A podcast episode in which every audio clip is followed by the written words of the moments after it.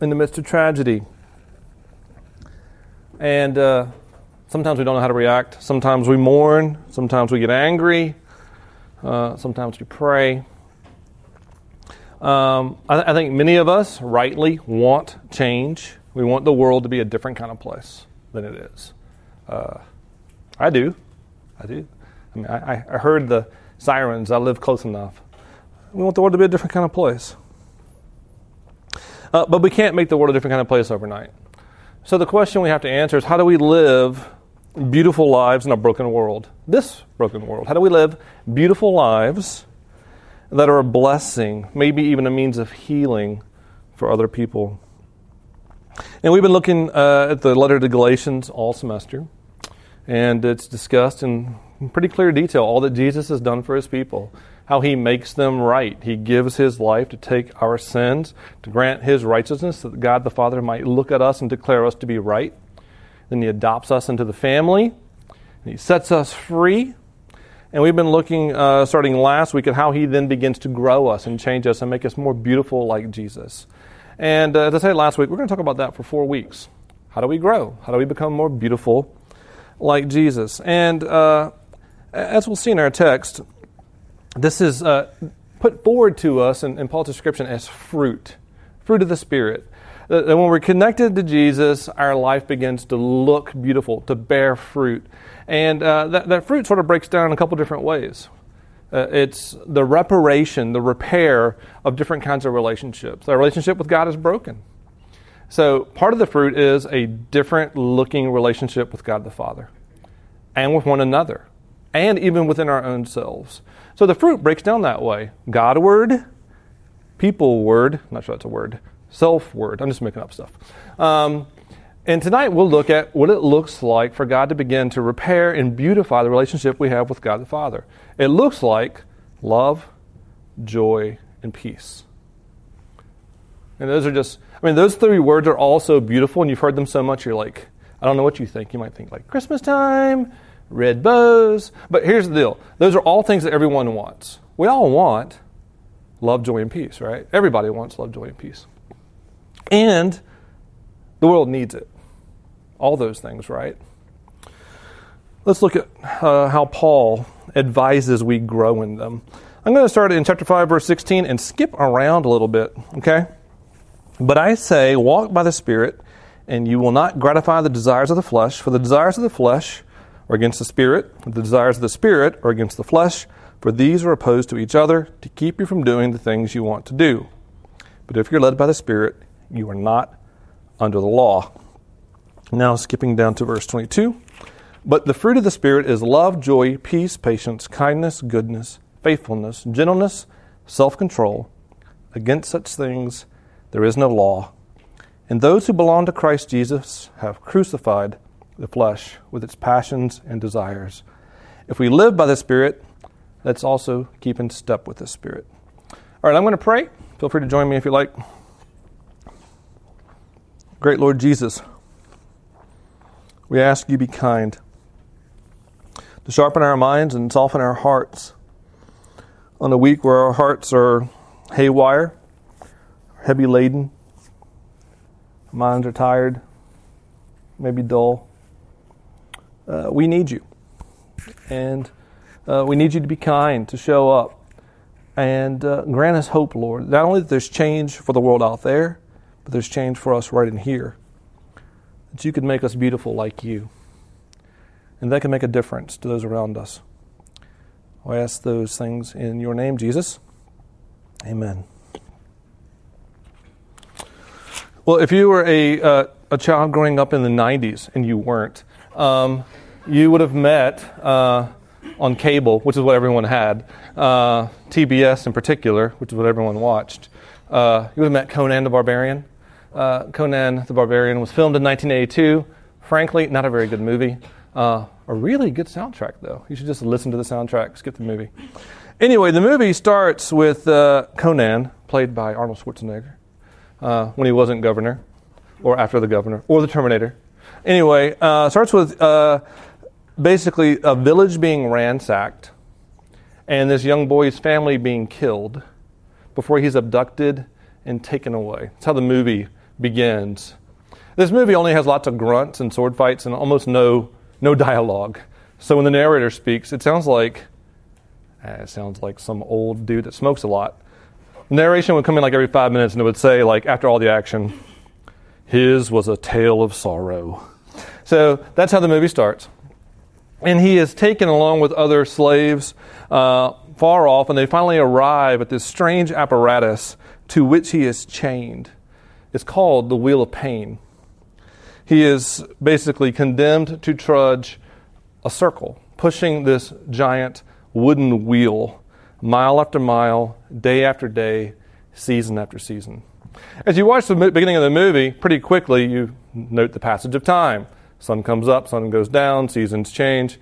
From a boy to a teenager, always head down, trudging, trudging, trudging, until all of a sudden he's a full grown man, uh, strong of body, strong of mind, pushing the wheel by himself, doing the work of a dozen men. Thus, Conan the Barbarian. Anyway, I tell you all that to think, to say, this is how some of us think about spiritual growth. Hang with me. we think spiritual growth is a grind. Mile after mile, rep after rep, until we become powerful and self sufficient. It's up to me alone to do it, and I've got to do it so that I can be self sufficient, so I can push the wheel all by myself. And uh, last week we looked at the nature of the conflict that we're in, and it's, it's internal. That we have warring desires. We'll talk about that in a moment. And we didn't talk about this last week, but, but Paul actually gives us marching orders in the middle of the conflict. He, he tells us that we have to do some things. And, and it sounds like crucify your flesh and walk. He says that three times walk, walk, walk. You put crucify and walk, walk, walk together, you know what it sounds like? It sounds like the wheel of pain, right?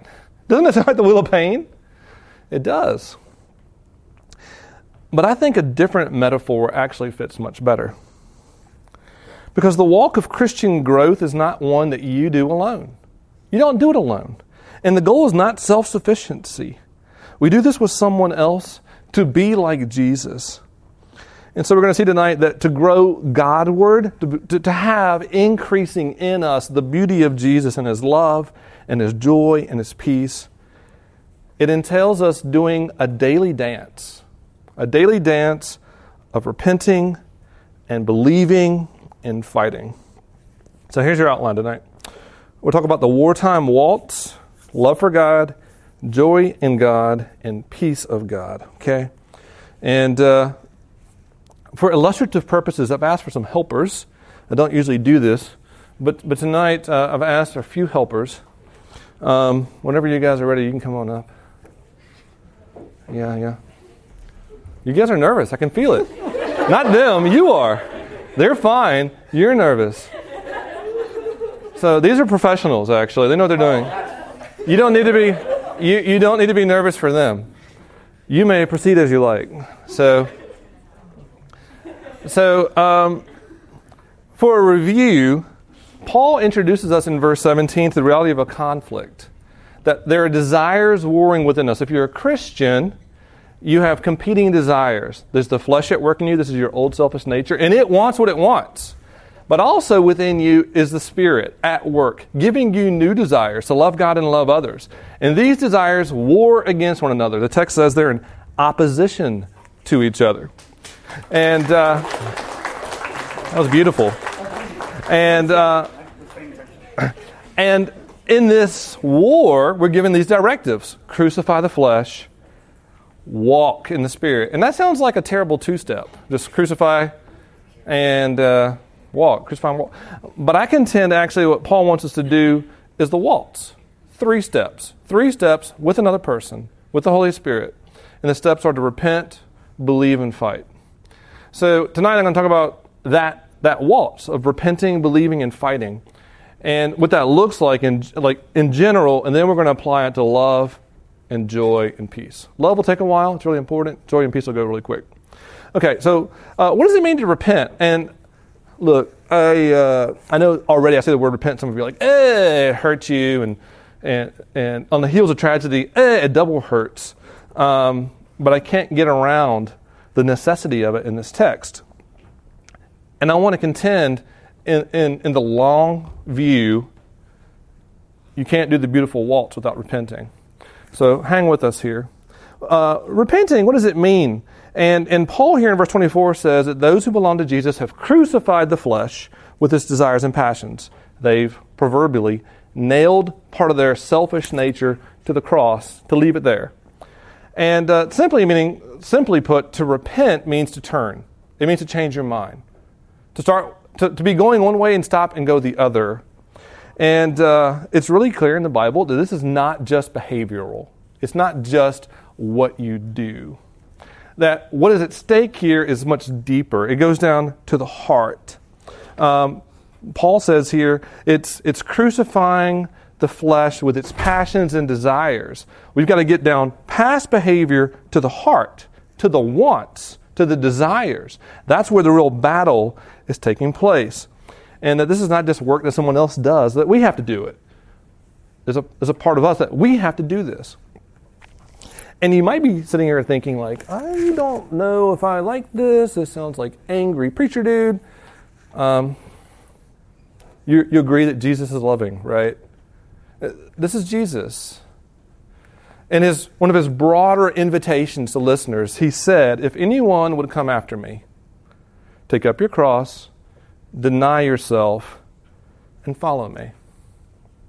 Those are all hard words.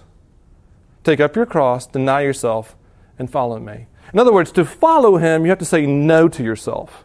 You actually have to say no to yourself to follow him. That is repentance. And if it sounds beautiful when Jesus says it, but ugly when I say it, I'm sorry. But I get it. He's more beautiful than me. Um,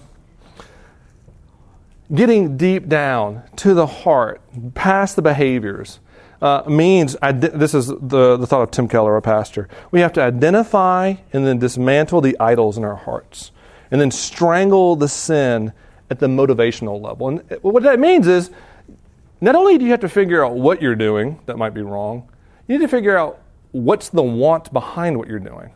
What do I want? Okay, I'm doing this and I've never done this before. What am I hoping this gives me? What do I really believe this is going to accomplish for me? Why do I want this? And then ask, why do I think this will work that way? Get down in the heart and begin to examine it and say, what, is, what do I really think this is going to accomplish? So the first step of the waltz is to regularly repent. To, to count yourself, if you're this is this is the Christian behavior, to count yourself dead to sin and it did to you. To never make peace with sin, not to excuse it. You're going to experience it. You're going to have temptations. You're going to make mistakes. It's part of reality. But, but you don't make peace with it. In the end, your sinfulness, your selfishness, it's, it's out to make you miserable. It really is. It's out to kill you. By itself, unchecked, it will ruin your relationships. You, it's in your best interest to declare war on it. And remember that Jesus died to set you free from this. It's your enemy, not your friend. So repentance has to be part of this part of the step, part of the dance. It's the first step. It's not the only one. The second one is to believe. And uh, just by way of shorthand, Paul here sort of reminds us in verse 24 we've got a lot to believe, and it's really good news. Those who belong to Jesus. That's just part of the truth. If you're a Christian, you belong to someone. That's just really good news because that means he actually wants you. Uh, I mean, He doesn't have to want you. You've made lots of mistakes. We often live lives for ourselves. We don't often seek to serve Him. And yet, He wants us enough to send His Son to live for us. And what we say throughout Galatians is God loved His people so much that He sent His Son to live for us and to, and to make us right, to die for us, and to adopt us into the family. That's what belonging means. And belonging means we actually belong to Him more than we belong to ourselves. Let that one sink in. That one hurts, college students. That we belong to Him more than we belong to ourselves. Because now you're here and you're like, I get to do my thing. I love my independence. And I get it because I was like that from the womb. And it's still a huge problem for me. But we, we believe that we belong to Him, that He wants us. And we believe we're not by ourselves in this. Verse 18 says we're led by the Spirit. Verse 25 says we live by the Spirit. We're not alone in this. It's not all up to us. God is present and active in our lives right now. And if you're a Christian, that means He's working in you, gently but surely, granting you new desires desires to love Him, desires to love others, desires to draw close to Him. And uh, that's the way the, the Holy Spirit works in us. It leads us in the way. If you want to know what that, that way generally looks like, it looks like Scripture. It doesn't look like you trying to read the tea leaves. God's Spirit works by the Word. It, it makes us look beautiful like Jesus. In the end, it looks like loving God with your whole heart and loving your neighbor as yourself. That's the route the Spirit aims to guide us on. And, and so, if we're going to waltz, live the way we're supposed to, we need to be willing to repent and we need to believe that these things are true, that He wants me and He's at work in me. And we need to trust that's true. Lastly, we have to fight. Repent, believe, fight. Three steps, okay? Uh, and, and verse 16, Paul says, if we walk in the Spirit, we won't gratify the desires of the flesh. Uh, I, I, think the scriptures here are really clear that you get a choice. There's a, there's a couple paths you can take. Any given day, any given time, you can choose to serve yourself, or you can choose, that's a hard choice, uh, to walk in by the Spirit in God's ways. And I think Scripture is actually realistic that this is like a moment by moment, hour by hour, ever present struggle. Like it's it's almost never easy. When you're sleeping, maybe it's easy. Um, that's about it, though. Like all throughout the day, we have a choice of whether or not to do what we want or to seek to love God and love others. And sometimes it's not so hard, and sometimes it's really hard. In general, though, to fight to fight, to live this kind of life, to repent, believe, and fight over and over and over, to do this, you have to gather all the resources you have available to you. You can't do this every day well unless you have at your disposal all the rich resources that you have. And uh, there's a great example of what this looks like in Thor Ragnarok. So, if you remember, what? If you remember, uh, after Thor is captured by the Grand Master, he is thrown into the holding pen where he meets who? He meets Korg. Why is Korg captured? As he explains, well, I tried to start a revolution, but I didn't print enough pamphlets. So hardly anyone turned up except my mom and her boyfriend, whom I hate. So that's why Korg is imprisoned, right? He didn't have enough resources at his disposal to carry off the revolution. And the battle that we're called to engage is nothing short of a revolution. Jesus is moved in by a spirit to make you a different kind of person. Someone who naturally loves themselves and does their own thing, suddenly revolted to become someone that loves God and others first. And you can't do this on your scant resources. You need the rich resources of all that Jesus is and all that He's done and all His promises, or you won't be able to do it. You can't change on your own. We have to know Him and trust Him deeply and walk in dependence on the Spirit. And when we do that, it's a beautiful three step walk. That was beautiful, right? It was beautiful. It's a three step waltz. You might not like it because it's hard. It is hard. You can't do it. How many of you can waltz? Show of hands. Yes. Yeah, that's three. Anyway, but you look at that and you think, oh, I can learn to do that. And it's beautiful. And that's the same is true of the waltz that we're called to to repent, believe, and fight. We can do it. It's hard, but it's beautiful. All right, let's talk about love and joy and peace real quick. What's it look like to dance in such a way that we grow in these? And uh, it looks like love for God. So uh, I'm going to look at some other text real quick. In, in 1 John 4, we have this beautiful long passage. It's, it's infamously famous uh, because it's often taken out of context. But uh, starting in verse 7, where we're told that God is love. Uh, uh, it's, it's, so good, I'll just read some of it. Beloved, let us love one another. Love is from God. Whoever loves has been born of God and knows God. Anyone who does not love does not know God because God is love. In this, the love of God was made manifest among us, that God sent his only Son into the world that we might live through him. And in this is love, not that we have loved God, but that he loved us and sent his Son to be the propitiation for our sins. Beloved, if God so loved us, we also ought to love one another. It's a beautiful text. I use it at the beginning of every wedding I preside. It's what I want people to know. Let me break it down, though. First, we encounter here the truth that God is love. Not love is God, that's something different. For many of us in our culture, love is God. Like, love is a thing. I love love. But uh, this text is saying God is love. And that's actually a really profound theological statement.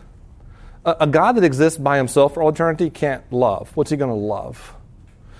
Father, Son, and Spirit, three persons for eternity, existing in love. They had plenty to love one another in their beauty and their excellence. And they had so much love, there was a, a surplus to share with others that created out of the surplus of love that they had. So God is love. And we also see in this text that He has loved. That He's loved us. That, uh, that in, this, in this love, um, it was undeserved. It's, what matters is not that we loved him, but that he loved us. It's mercy alone that moves God to do what he does. But we see two things here. This love was made manifest among us. God sent his son into the world. Love looks like Jesus coming. He didn't have to come. His world was every bit as brutal and nasty as ours. He didn't have to do it. He came and lived with us. And, and, then verse 10 makes it clear that he loved so much that he was sent to be a propitiation for our sins. Big fancy word for sacrifice. Jesus willingly gave himself uh, to cover sin, to bear guilt, to, to deal with our sin problem, to make us right with God. That is God loving us in the person of Jesus. Uh, Paul puts it a different way in Galatians 2.20. We talked about this a few weeks ago. He says, The life I now live in the flesh, I live by faith in the Son of God. This needs to be personal who loved me and gave himself for me. If you're a Christian, that's your story. You need to be able to say it and know it. Like with some kind of like emotional existential reality in here every now and then. He loved me and gave himself for me. Me. Like me. So God's love and he has loved us in Jesus, and because of that, we love. 1 John 4 verse 19 simple we love because he first loved us. It's just a simple factual statement, but it's an important one. If I believe Jesus actually loved me, I should love. I should. And then and then John, disciple, knows Jesus well, doubles down immediately afterwards with the ultimate litmus test in verse 20 if anyone says, I love God, but hates his brother, he is a liar. So, now it gets real. You know, it's easy for some of us to say we love God.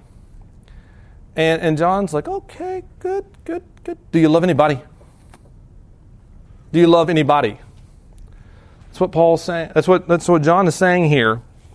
Um, it's, it's easy for us to love people philosophically, generally, maybe humanistically, in some way out there. But do you actually love any persons? like real, real persons? Like, you can be like, yeah, yeah, yeah. Well, okay. Do you love your little brother? Do you love your roommate? And I could keep going. But if you if I keep going for a long time and you're like, oh no, no, no, no. No. Maybe the guy down at Foot Locker. that lady that takes swipes my cards in market, she's pretty nice.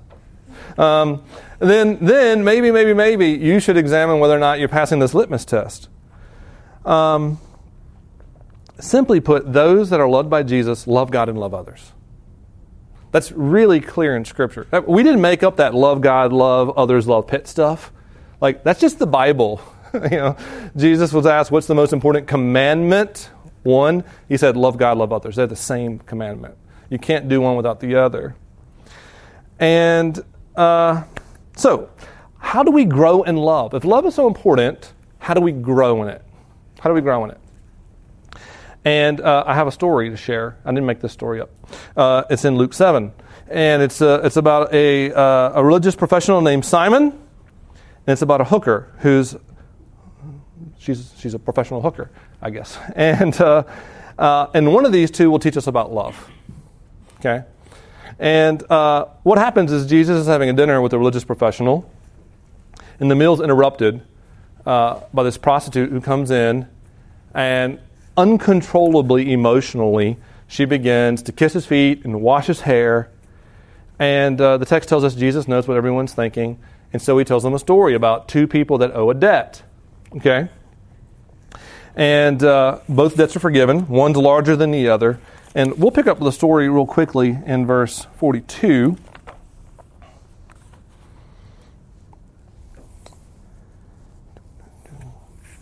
Uh, when they could not pay, he canceled the debt of both. Which of them will love him more? This is Jesus asking Simon, the religious professional. And Simon answered, The one, I suppose, for whom he canceled the larger debt. And Jesus said to him, You've judged rightly. And then he turned toward the woman and said to Simon, You see this woman? I entered your house, and you gave me no water for my feet. She has wet my feet with her tears and wiped them with her hair. You gave me no kiss. From the time I came in, she's not ceased to kiss my feet. You did not anoint my head with oil, she's anointed my feet with ointment. Therefore, I tell you, her sins, which are many, are forgiven, for she loved much. But he who is forgiven little loves little. All right, so what does this look like? I want to make this as clear for you as I can. And I can't. There's nothing to write with. Okay, well, if I, if I, if I could write, I would do it. Anyone that can find me a dry erase marker in the next 30 seconds, I'll give you a $5 bill. Anyway, the. Uh, uh, it looks like it looks like this is not going to happen. I could write on there with a sharpie, dude. Catch me later.